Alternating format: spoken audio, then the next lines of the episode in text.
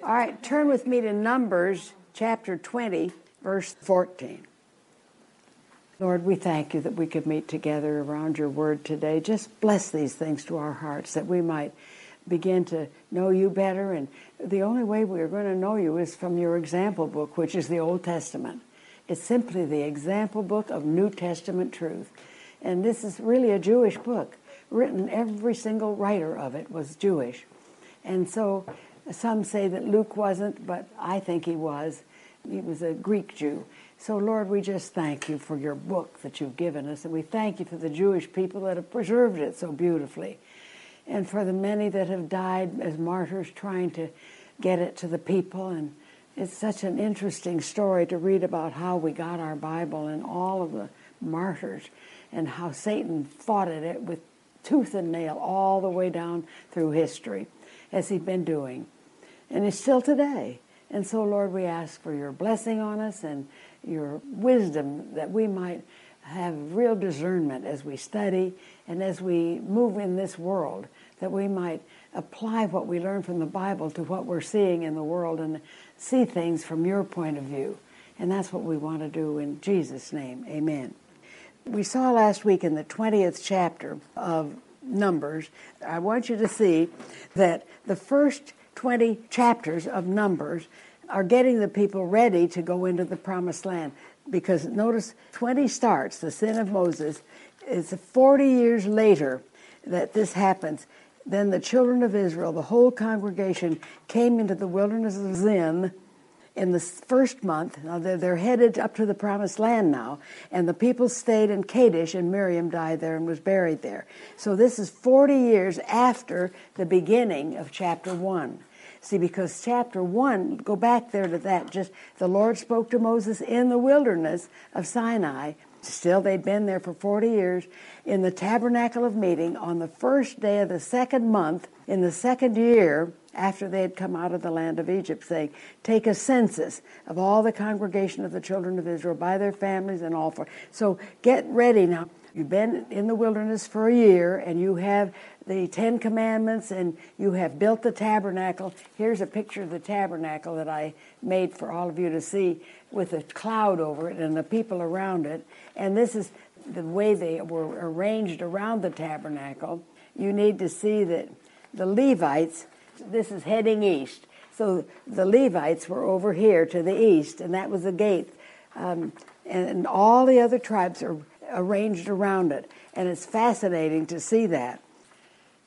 Reuben is Aquarius, and Simeon is Pisces. They each had a standard from the zodiac that was their flag for each tribe. So as they were all around the tabernacle, you could see that they all had their flags like the eastern gate here would be Judah with his flag of the lion of the tribe of Judah, Leo the lion, and all the other 12 all the way around. Here's how the order was. Here was Judah first, and next to him was Zebulun and Issachar, and then down the side was Gad, Reuben, and Simeon, and Naphtali, Dan, and Asher, and at the end was Ephraim, Benjamin, and Manasseh. And it tells you how many were in each of the tribes as they were numbered, and that's what we're reading in the first part. So they're getting ready. They had to make sure that they knew their pedigree. And we picture this do we know our pedigree? Well, we're in Christ. That's what our pedigree is. But they had to be able to tell their history back to Abraham and Isaac and Jacob. If they didn't have their pedigree, then they weren't counted as Israel. So, all of this, as we go through, we see the position of the tribes in the camp, chapter 2, and that's a picture of it. Three, the place of the Levites. Now, the Levites were not to inherit any land but they were to be the servants of the priests. The Levites were set apart to be the servants of the high priest, who was also a Levite, but it was a different class. So Moses and Aaron were the priests, and all of their brethren, the Levites, were there to help them keep track of this tabernacle. The cloud would raise, and then they would have to move. And if they had to travel at night, the pillar of fire was there at night. It was there anyway at night. So you can imagine what the people around them thought when they saw this pillar of fire over this three million people. Just imagine this. someday we'll see it all. God will show it all to us. But anyway, this picture, they're, when they're getting ready to move, then all of the Levites, each one had a job of taking the sides down, taking the curtains down, taking everything apart so they could move and wrapping it a certain way. God tells them exactly. And that's what we move on through Numbers, and we saw how they did this, that only the family of Aaron and Moses. They were to be the priests and they were to do the service in the holy place. The other Levites weren't allowed to do anything in the holy place. And then in chapter 5, they had to be separated from defiling things, so they had to get lepers out and things. And it's about confession and restitution. God wanted his people clean as they were going to go up into the land. The Nazarite vow is in chapter 6. And then the princes of each of these tribes brought offerings in chapter 7. And their offerings were carts and things that would carry the utensils of the tabernacle. Each of them brought all of these things with their offering, all 12 tribes. So then, chapter 8, God set apart the Levites and how they did it, the ceremony of it, they had to be shaved, their whole body washed and clean, and with sacrifices of a young bull as a sin offering and uh, a burnt offering, and that's in chapter 8. Then 9, as they did all of this, the Lord spoke to Moses in the wilderness of Sinai in the first month of the second year after they'd come out of the land of Egypt, chapter 9. Let the children of Israel keep the Passover that's how they came out of Egypt the night of the Passover. So they hadn't done that until now. So now they're to do the Passover to memorialize what happened that when the angel of death went over the land, all the firstborn died.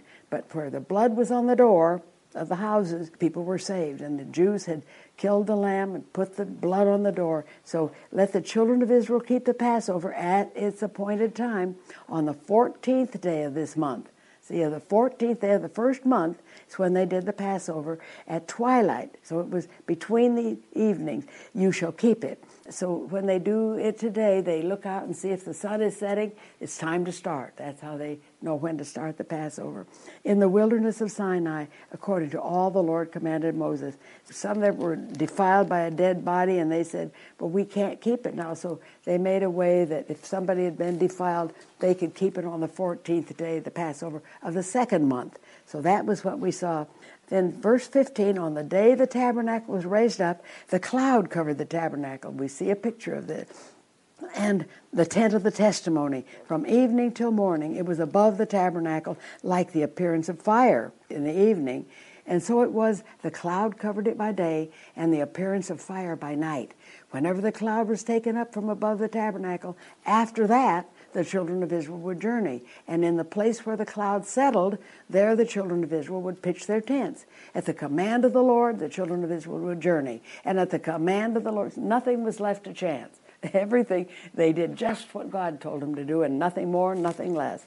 At the command of the Lord, the children of Israel would journey, and at the command of the Lord, they would camp. As long as the cloud stayed above the tabernacle, they remained encamped. So when the cloud was there, they stayed there. It said sometimes it was many days, and many, sometimes it wasn't. When the cloud lifted up, they had to be ready to journey. Verse 22 whether it was two days, a month, or a year that the cloud remained above the tabernacle, the children of Israel would remain encamped and not journey. But when it was taken up, they would journey. And then the priests would swing into action, the Levites would, and would take everything down and get it ready because it was all portable. That's what it was. We saw the story of the tabernacle in Exodus, and it's a wonderful study too because it all, everything about this points to Jesus Christ. The white pictures his purity, the red, his blood that would be shed, the blue, cloths that they used, that he came from heaven, and the purple that he's royalty. These were the colors that were in this wonderful building. And on the priests, it was the, the colors and at the command of the Lord. And the night Jesus was betrayed, they put a robe on him. They changed the robe. One a purple robe, one a blue robe, one a white robe, and one um, red, a scarlet robe. Jesus did. It's just how perfect this Bible is. Following it all the way through it, it all points to Jesus and what He would do for our sins, take them away. So all of this at the command of the Lord, they remained encamped. And then when he said, they kept the charge of the Lord um, at the command of Moses. Then, chapter 10, uh, the Lord spoke to Moses about two trumpets. How do they know when to go? And, and whatever God wanted them to do. The calling of the assembly, it was for calling them to move, it was calling them to war, it was calling them for a lot of things. So they made these trumpets. Then in chapter 10, verse 11, it came to pass on the 20th day of the second month, in the second year, that the cloud was taken up from above the tabernacle. And the children of Israel set out from the wilderness of Sinai. They left Mount Sinai and Horeb, Mount Horeb, and they settled in the wilderness of Paran. So they started out for the first time according to the command of the Lord by the hand of Moses. The standard of the camp of the children of Judah set out first. See, they were the ones right here. They just didn't say, well, let's all move and all start out. No, God told them exactly. First, the flag of Judah, the lion, set out. Then, who was be over that tribe was Issachar, and over the army was Zebulun. Then the tabernacle was taken down, and the sons of Gershon, the sons of Merari, set out carrying the tabernacle. So some of them hadn't moved as they uh, the tabernacle was taken down, so that it was in the middle and protected by all these tribes that were moving north. Then the Kohathites set out carrying the holy things, and the tabernacle would be prepared for their arrival. So as they move out with the children of Judah, the tabernacle in the midst, and these other people would take a long time. So by the time the cloud settled, then the tabernacle was already up where God was going to have them rest for a while. Thus was the order, verse 28, the order of the march of the children of Israel according to their armies when they began their journey. This chapter 11, then the people began to murmur as they began. It's the same thing over and over again that they never were happy. They never were contented with what God gave them. They murmured. It displeased the Lord, for the Lord heard it. Chapter 11. And so the fire of the Lord burned among them and consumed some of the outskirts in the camp. Then the people cried out to Moses. When Moses prayed to the Lord, the fire was quenched. So he called the name of the place a burning, Taberah. Now the mixed multitude who were among them yielded to intense craving. So when they left Egypt, a mixed multitude went along that couldn't declare their pedigree. Egyptians and maybe others that went with them that wanted to go. They yielded to intense craving. So the children of Israel wept again and said, Who will give us meat to eat? We remember the fish, which we freely ate in Egypt, the cucumbers, the melons, the leeks, the onions, and the garlic. And our whole being now is dried up.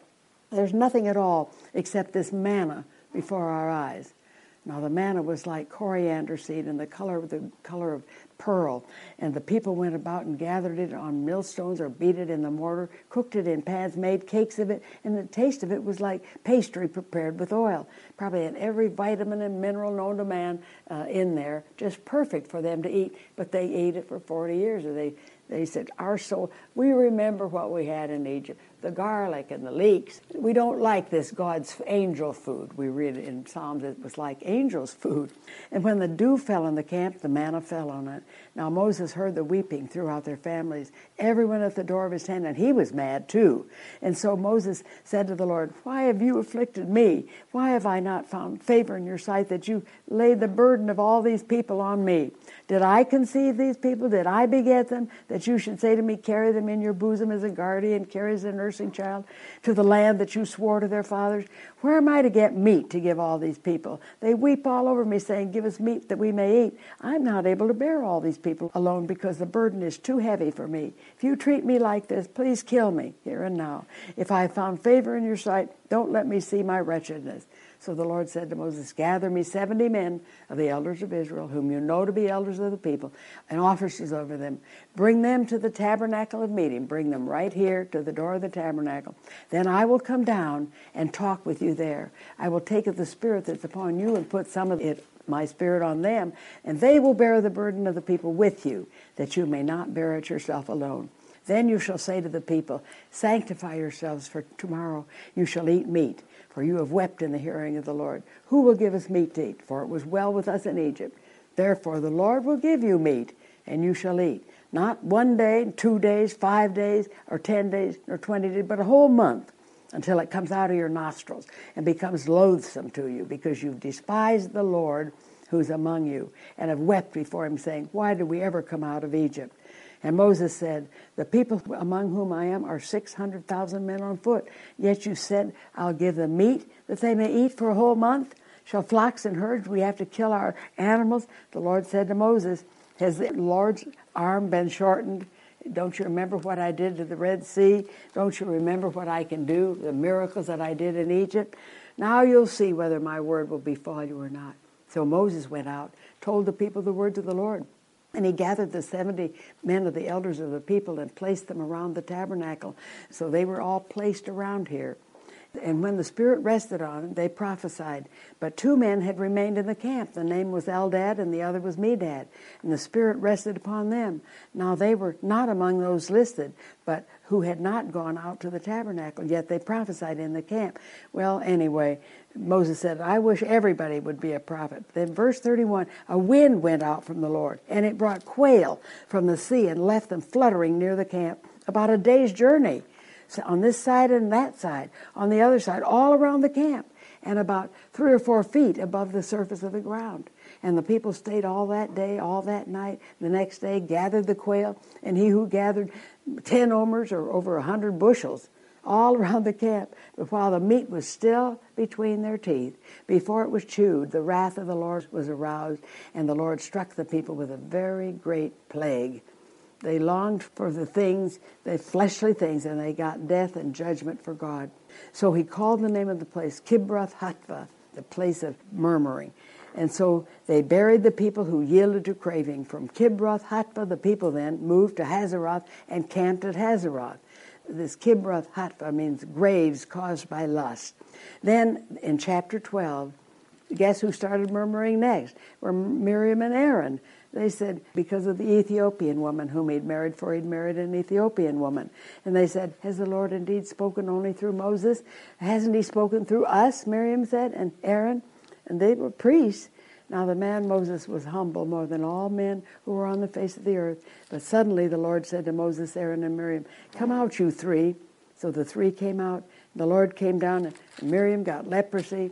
And so he said, Why would you do this to my servant Moses, who's faithful in all my house? I speak with him face to face. And so, why were you not afraid to speak against my servant Moses? So the anger of the Lord was roused against him. But then, when Miriam became leprous, Moses called out, and then the Lord took it away and said, Let her be shut out of the camp for seven days. Then, after she was brought back in, in verse 16, the people moved from Hazeroth, camped in the wilderness of Paran. So they're on the way They've left Mount Sinai. They're on the way up on the right side of the River Jordan up toward Israel. Then we saw that this last time Israel at Kadesh Barnea. Uh, so the spies went out. The Lord spoke to Moses, saying, Send men to spy out the land of Canaan. Now, Deuteronomy says on the way up, it was just 11 days' journey to get to the land. Just 11 days, and they would get there. But now what? They began to complain. So what happened then? Moses sent men to spy out the land of Canaan. Each tribe had somebody sent, and Caleb and Joshua were the only ones who came back after they'd searched the whole land for about a year. They came back and they said, It is a glorious land, a land flowing with milk and honey, but the giants are there. And we were like grasshoppers in their sight. It's just terrible. And so they would just make mincemeat of us. So they went up and spied out the land, and that's what they said. Uh, they said it was good. We, the descendants, verse 28, of Anak were there. And Caleb quieted the people before Moses and said, Let's go up at once, take possession. We're well able to overcome it. But the men who had gone up with him said, No, we're not able to go up. And they gave the children of Israel a bad report of the land which they had spied out and the land which we have gone as spies to a land that devours its inhabitants. And so then what happened? We, they said, we saw the giants there, the descendants of Anak came from the giants, and we were like grasshoppers. Now, see, God, He can take care of grasshoppers, but they couldn't in their own strength. In our own sight, so we were in their sight. So all the congregation began to weep and complain. So then God said, okay. They were saying, oh, we wish we died in Egypt. If only we died in the wilderness. Why has the Lord brought us to this land to fall by the sword? We're headed up there, we're almost there, but we saw the people in the land and we'll be victims. So let's get a new leader and go back to Egypt. That's what they're saying. Let's get somebody else. So Moses didn't know what to do. They were going to stone him. All the congregation said to stone them with stones. Verse 10. Now the glory of the Lord appeared before the tabernacle. This cloud did.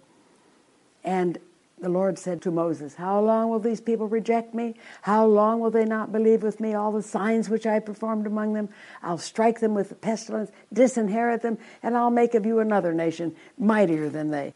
Then Moses pled for the people. He said, Lord, what will the heathen say? They'll say you weren't able to bring them in.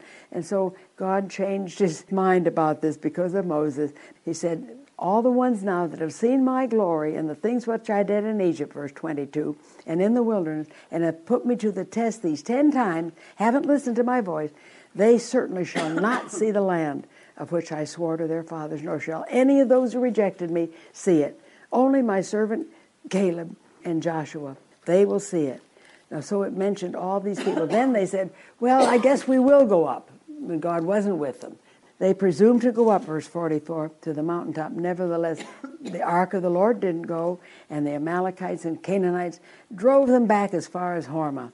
Then God, in chapter 15, he said, You're going to have to wander in the wilderness for 40 years. So then, when we come to chapter 20, they've wandered for 40 years in the wilderness. So then the children of Israel, after 40 years, came to the wilderness of Zin in the first month, and Miriam died there. Now there was no water for the congregation. See, God always puts tests. And he, will you trust me? Uh, will you trust me when there's no water? Will you trust me no matter what? Now there was no water, so they gathered together. They, for if they said this at Mount Sinai down at Horeb? He spoke to the rock, and water came out like a great gushing river. For 40 years they had water. So that now in the wilderness, no water. So the people contended with Moses and said, If only we died when our brethren died. Oh, we wish we'd died. You see their spirit of discontent and their disbelief all the way along. Why have you brought up the congregation of the Lord in this wilderness and made our animals that we should die here? Why have you made us come out of Egypt to bring us to this evil place? It's not a place of grain or figs or vines or pomegranates, nor is then any water to drink. So Moses and Aaron went from the presence of the assembly. They fell on their faces, and the glory of the Lord appeared to them. Then the Lord said to Moses, Take the rod, you and your brother Aaron, gather the assembly together, speak to the rock. Now, what did he say the first time? Strike the rock. Now, this time, he don't strike it because that rock is Christ. That's what Paul tells us in 1 Corinthians. 1 Corinthians says, I, I'm going to read it. He said, Moreover, brethren, Paul in chapter 10, all the ones that came out of Egypt, they were all baptized into Moses in the cloud and the sea. So they all were saved people. They all ate the same spiritual food, manna. They all drank the same spiritual drink for they drank of that spiritual rock that followed them, and that rock was Christ. But with most of them, God was not well pleased, for their bodies were scattered in the wilderness for 40 years. Now, these things became our examples, you and me, to the intent that we shouldn't lust after evil things as they did for the quail. Now, don't become idolaters as some of them, as it's written, the people sat down to eat and drink and rose up to play. 1 Corinthians 8 and 1 Corinthians 10, nor commit sexual immorality. We're going to see that later. Nor tempting Christ, nor murmuring, as some of them did. But see, these are examples. So he was to strike the rock. That's a picture of Jesus dying on the cross for our sins. So only once did he die for sin, not twice. So this time he said, Speak. So first he died for our sins. Now we're saved. What do we do? He doesn't go to the cross again, but we come to him and speak to him and ask whatever we want in his name, and he does it for us. And so he says, Speak to the rock before their eyes, and it will yield its water. But thus you shall bring water for them out of the rock and give to the congregation and their animals. So Moses took the rod. This is a different rock. This is on the way up to the land. And Moses and Aaron gathered the congregation together before the rock. And he said, Here now, you rebels, must we bring water? Now, see, this is a terrible mistake of Moses. He, it's, it's not like him, but he is human. And so we see now, here now, you rebels, must we bring water for you out of this rock? Then Moses lifted his hand and struck the rock twice with his rod, and water came out abundantly, and the congregation and their animals drank. Then the Lord spoke to Moses and Aaron, Because you didn't believe me to hallow me in the eyes of the children of Israel, therefore you and Aaron shall not bring this congregation into the land which I have given them. This was the water of Meribah, because the children of Israel contended with the Lord, and he was hallowed among them. Now Moses sent messengers. Now they're headed up to the promised land 40 years later, and he said to um, the king of Edom, now that's Esau's descendants. And Esau, remember, his descendants began to just hate the Jewish people.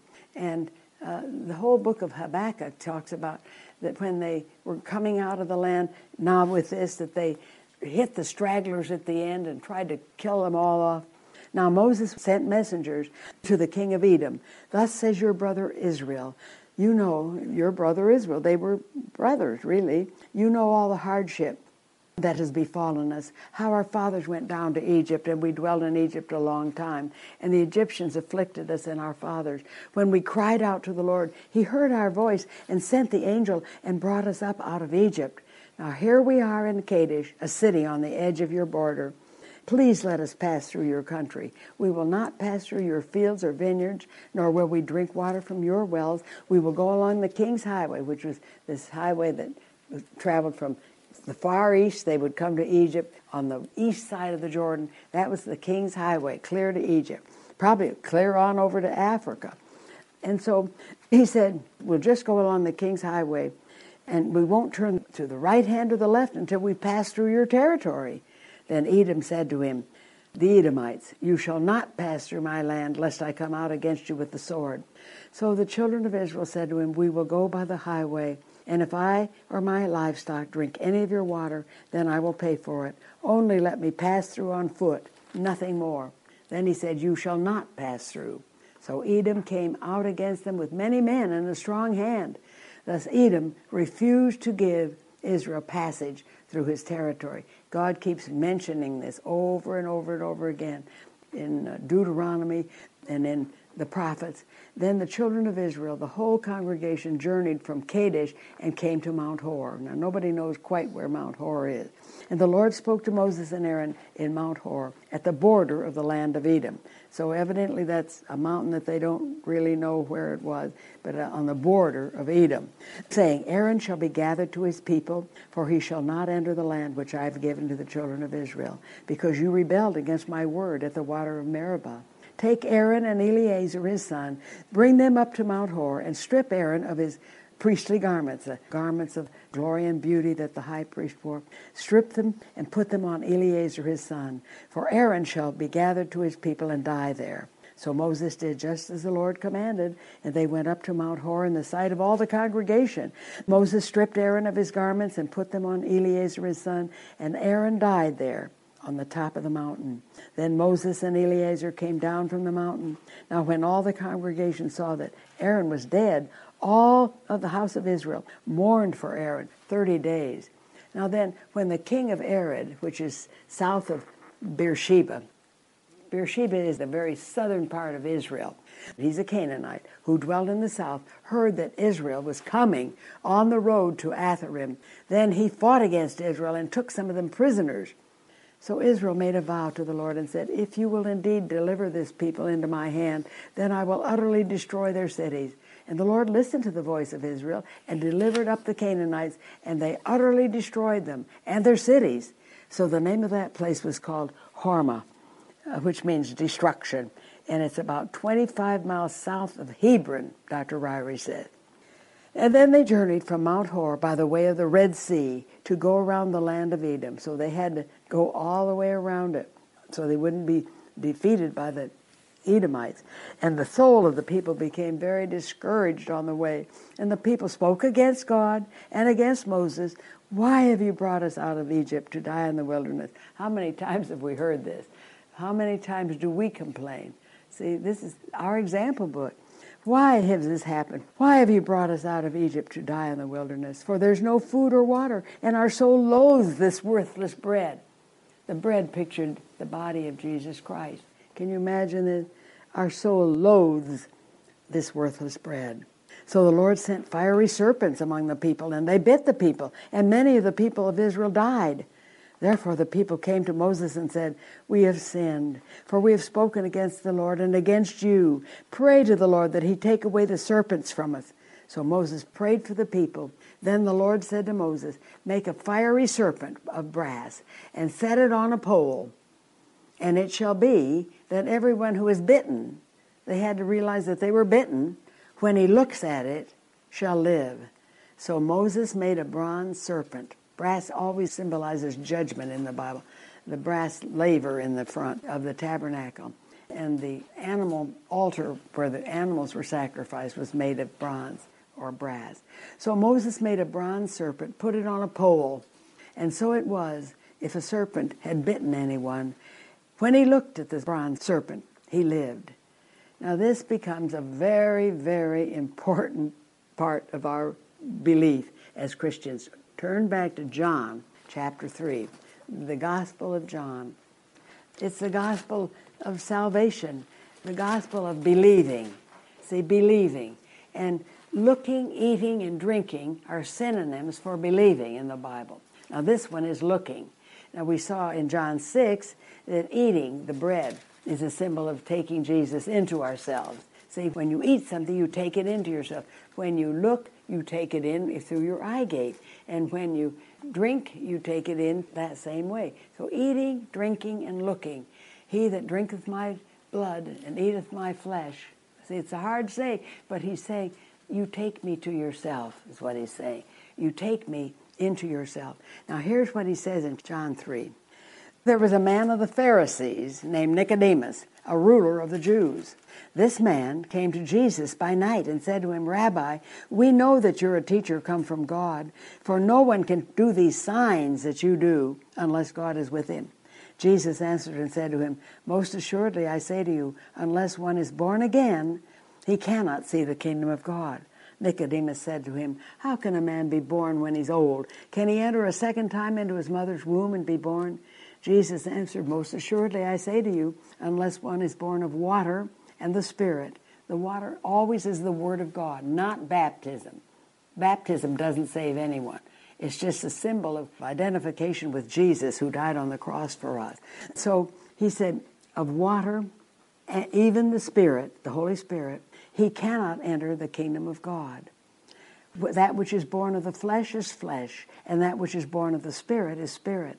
Do not marvel that I said to you, You must be born again.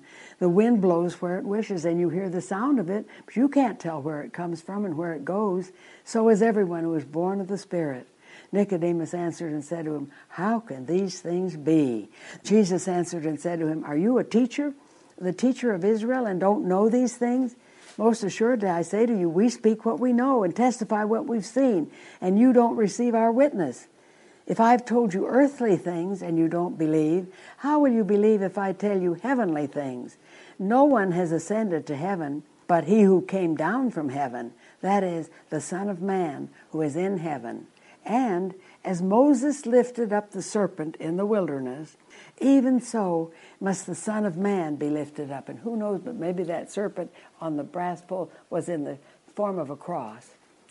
As Moses lifted up the serpent in the wilderness, even so must the Son of Man be lifted up, that whoever believes in him, not believes and repents, repents and believes. I'm so sick of hearing repent. It's repent for the Jew, believe for the Gentile.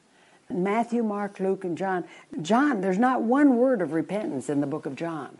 Repent means a change of mind, and when Matthew, Mark, and Luke talk about it, they're talking to Jews. Change your mind about this Jesus of Nazareth.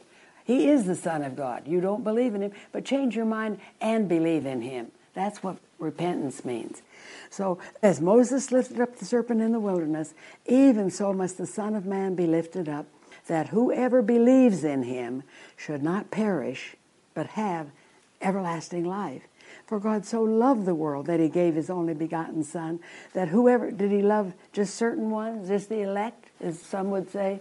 we love the world. He loved everybody. Everybody has the possibility of being saved. Why aren't they saved? Because they won't look at Jesus in faith and believe in him. Whoever believes in him should not perish but have eternal life. For God so loved the world that he gave his only begotten Son, that whoever believes in him should not perish but have everlasting life. For God did not send his Son into the world to condemn the world, but that the world through him might be saved. The world might be saved. He who believes in him is not condemned, but he who does not believe is condemned already, because he has not believed in the name of the only begotten Son of God. And this is the condemnation that light has come into the world, and men love darkness rather than light, because their deeds were evil. And for everyone practicing evil hates the light and doesn't come to the light. See, he's the light of the world, lest his deeds should be exposed. But he who does the truth comes to the light, that his deeds may be clearly seen, that they have been done in God. Then the same sort of thing of eating, drinking, and looking. I want you to turn ahead to John 6 because this is the same one that people that talk about repentance for salvation, they talk about this also. This discourse on the bread of life. This is Jesus talking about he departed to a mountain by himself and the sea rose and he was walking on the sea. They received him into the boat so immediately the boat landed where they were going. But on the following day, verse 22 of chapter 6, the people who were standing on the other side of the sea saw that there was no other boat there except that one which the disciples had entered, and that Jesus had not entered the boat with his disciples, but his disciples had gone away alone. However, other boats came from Tiberias near the place where they ate bread after the Lord had given thanks. When the people therefore saw that Jesus was not there, nor his disciples, they also got into boats and came to Capernaum, seeking Jesus. And when they found him on the other side of the sea, they said to him, Rabbi, when did you come here? Jesus answered and said, Most assuredly, I say to you, you seek me, not because you saw the signs, but because you ate of the loaves and were filled. Don't labor for the food which perishes, but for the food which endures to everlasting life, which the Son of Man will give you because God the Father has set his seal on him. What is that food? It's his flesh, we're going to see. Then they said to him, What shall we do?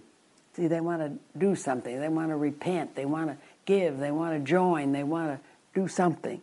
What shall we do that we may work the works of God? And Jesus, this is a very important verse, said to them, This is the work of God. Not giving or repenting or paying money or anything else. This is the work of God, that you believe in him whom he sent. Therefore they said to him, What sign will you perform then, that we may see it and believe you? What work will you do? Our fathers ate the manna in the desert, as it's written, He gave them bread to eat from heaven. Then Jesus said to them, Most assuredly I say to you, Moses did not give you the bread from heaven, but my Father gives you the true bread from heaven. For the bread of God is He, uh, Jesus, who comes down from heaven and gives life to the world. Then they said to him, Lord, give us this bread always. And Jesus said to them, I am the bread of life. He who comes to me shall never hunger, and who believes in me shall never thirst. But I said to you that you have seen me, and yet do not believe. All that the Father gives me, now notice this, He's going to make it hard for them. All the Father gives me will come to me, and the one who comes to me I will by no means cast out. For I have come down from heaven not to do my own will, but the will of him who sent me. This is the will of the Father who sent me, that of all that he has given me I should lose nothing, but should raise it up at the last day. And this is the will of him who sent me, that everyone who sees the Son and believes in him may have everlasting life. You see, it's seeing, believing. It isn't what you do, it's believing. And every normal member of the human race has this ability to believe. Believes in him may have everlasting life, and I will raise him up at the last day. The Jews then murmured against him, these the unbelieving Jews, because he said, I'm the bread which came down from heaven. And they said, Isn't this Jesus, the son of Joseph, whose father and mother we know? How is it then that he says, I have come down from heaven? Jesus answered them and said, Do not murmur among yourselves. And he's going to really make it hard. No one can come to me unless the Father who sent me draws him, and I will raise him up at the last day. Now, the Reformed folk, they hang their faith on this verse that nobody can come unless he's drawn. And he draws some, and he doesn't draw others, in other words. Some are elect or drawn, some are non elect and aren't drawn. They all got this from the Catholic Church way back. John Calvin was a Catholic who turned into a Protestant. So was Martin Luther. So they brought some of the baggage from the Catholic Church that taught this early on. So no one can come to the Father who sent me unless the Father who sent me draws him. This does sound hard.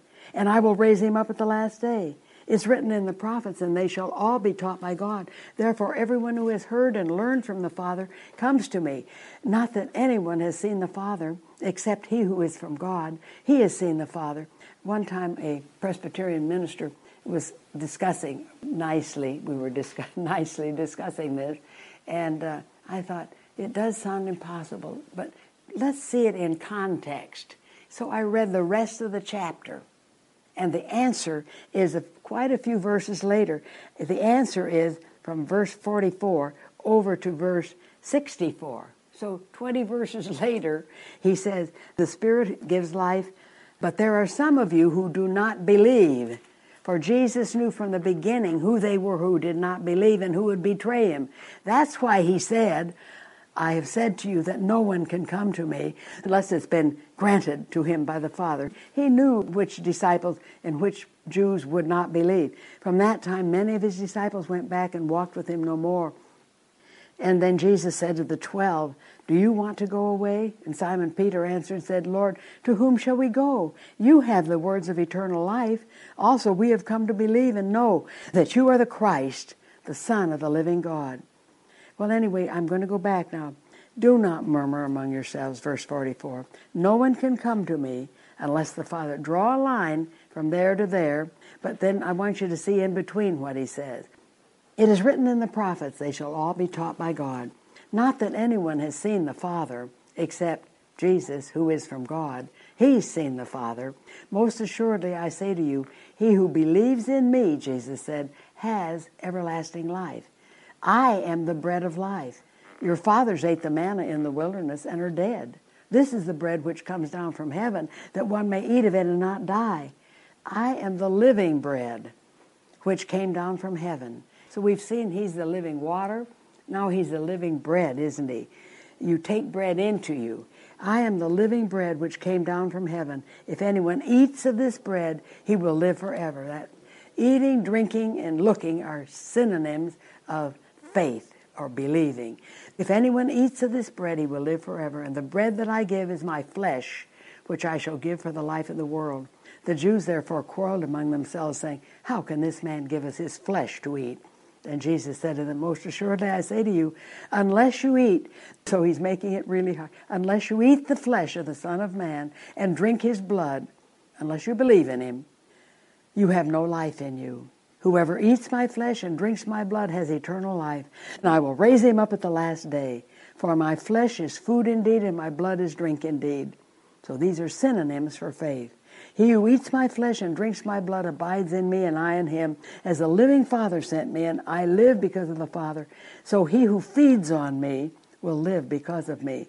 This is the bread which came down from heaven, not as your fathers ate the manna and are dead. He who eats this bread will live forever. When you believe in Jesus, you have eternal life. These things he said in the synagogue as he taught in Capernaum. Therefore, many of his disciples, when they heard this, said, This is a hard saying. Who can understand it? When Jesus knew in himself that his disciples murmured about this, he said to them, Does this offend you? What then if you should see the Son of Man ascend where he was before? It's the Spirit who gives life. The flesh profits nothing. The words that I speak to you are spirit, and they are life. But there are some of you who do not believe. For Jesus knew from the beginning his omniscience. He knew who they were who did not believe and who would betray him. And he said, therefore, I have said to you that no one can come to me unless, that's why I said that, no one can come to me unless it's been granted to him but my Father. Then I want us to turn to John 12, verse 32, because the answer to this is also very clearly in the 12th chapter. Jesus answered and said in verse 30, This voice did not come because of me, but for your sake. Oh, the voice that came from heaven said, I have both glorified Jesus and will glorify him. Therefore, the people who stood by and heard it said that it thundered. They thought it thundered. Others said, An angel has spoken to him. Jesus answered and said, This voice did not come because of me, but for your sake. Now is the judgment of this world. Now the ruler of this world will be cast out. And I, if I am lifted up from the earth, will what? Draw all men to myself. So when he's resurrected, he's going to draw everybody. But not everybody will come, will they? That's why he said to these unbelievers that nobody can come to me unless the Father draws him. But then he says, and when I'm resurrected, the Father will draw everybody to me. See, that's what he's saying. Now, when somebody says, start to read John, it's the easiest book to read. No, it isn't the easiest book to read. John isn't. It isn't so easy, but you can understand it. And that's why I want you all to hear this Andy Woods is chapter 12, a rapture passage in my father's house. Uh, so back to our passage in Numbers. So the serpent of brass.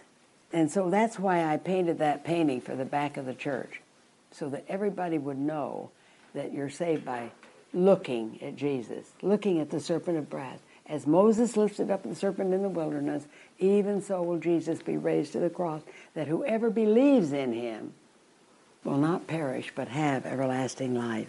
Now, I've written, these are some wonderful things that I wanted. Uh, the principle of grace and the free will of man. All of this is so good. So I made one. And then about election, Jesus is the only person elected from eternity past. This election took place in the doctrine of eternal decrees, and it goes on. Here's the summation Christ is elected or chosen. We choose Christ, free will, because we are then in Christ, in union with Christ. We are chosen, elected in Him and this is written by Bob Thieme. Not many people graduate summa cum laude from Dallas Seminary. He was one of the smartest people. He was very human. He had a lot of flaws, but when he exegeted the Bible, he was, for the most part, very good, especially on salvation. So here we have election takes place at the moment of salvation. Every believer shares Christ's election. We're chosen in Him. See, very few people see this from Ephesians chapter 1. I wanted to turn that before we finish this off today. We will start with verse 10 next time, but I want us to see Ephesians chapter 1. It's such an important book. Paul is writing this. Paul, an apostle of Jesus Christ by the will of God, to the saints. Now, who are the saints? Those that are canonized by the Catholic Church, or what? popes that have died and been nice guys. No, every believer is a saint. It means a set apart one. So when you believe in Jesus, you're set apart and you're a saint. So we're all saints here today. To the saints who are in Ephesus, faithful in Christ Jesus, notice the in Christ. I want you to underline every verse that has in Christ, by Christ, through Christ, in the beloved. Grace to you and peace from God our Father and the Lord Jesus Christ.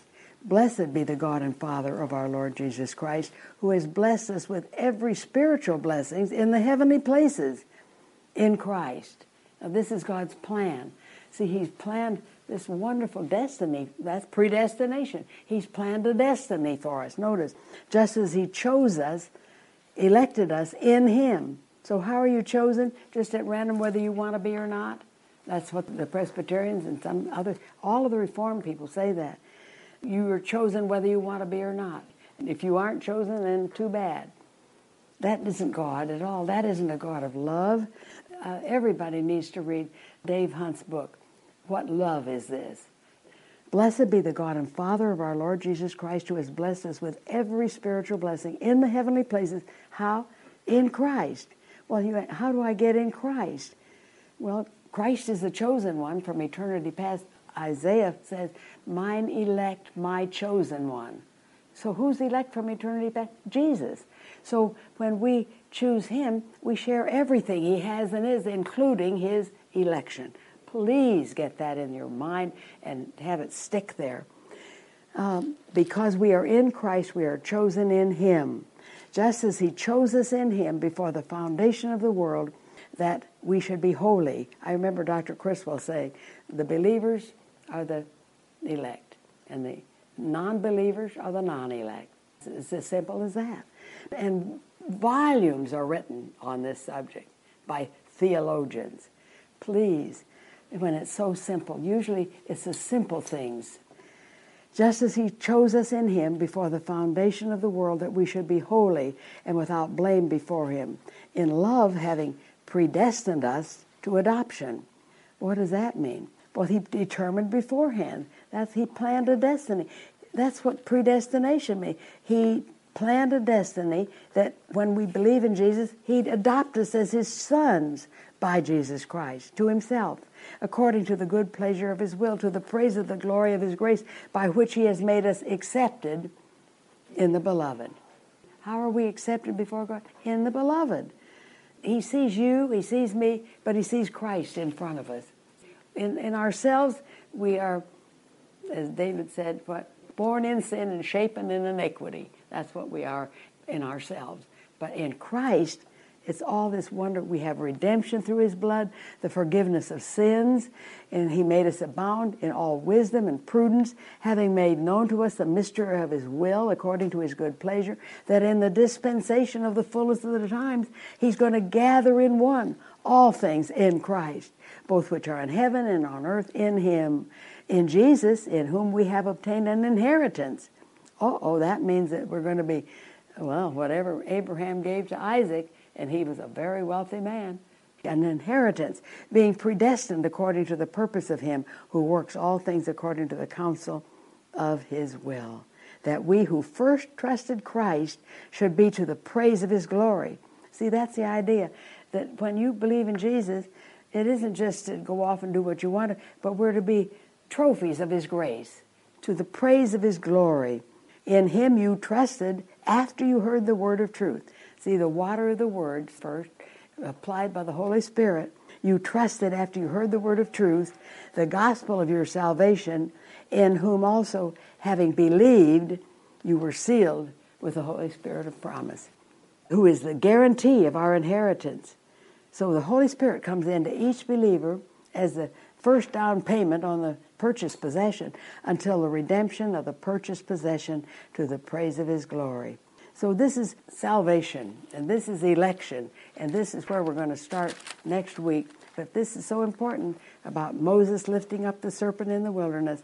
But we start at verse 10 of chapter 21. Lord, we thank you for this time in your word. Bless these doctrinal things to our hearts that we might be assured of the place we have in Christ and know that nothing can shake that. No matter what happens to us, we belong to you and you'll take care of us and you'll take us to heaven. We ask this all in Jesus' name. Amen. Any questions on any of this? Where was that in Isaiah that in Ephesians? Isaiah 42. Let's look there. Behold my servant whom I uphold, my elect one. And did Rich go? He needs to show this to his rabbi. Behold, my servant whom I uphold. He, they think it's Israel. It's Jesus. My elect one, in whom my soul delights. I have put my spirit upon him. He will bring forth justice to the Gentiles. It's not a nation of Israel. They say it's Israel, but it's a person. He will not cry out nor raise his voice, nor cause his voice to be heard in the street. A bruised reed he won't break. The smoking flax he will not quench. He'll bring forth justice for truth. He will not fail or be discouraged till he's established justice in the earth, and the coastland shall wait for his law. So he's the elect one, the chosen servant. Any other question or any other thing that maybe bother you?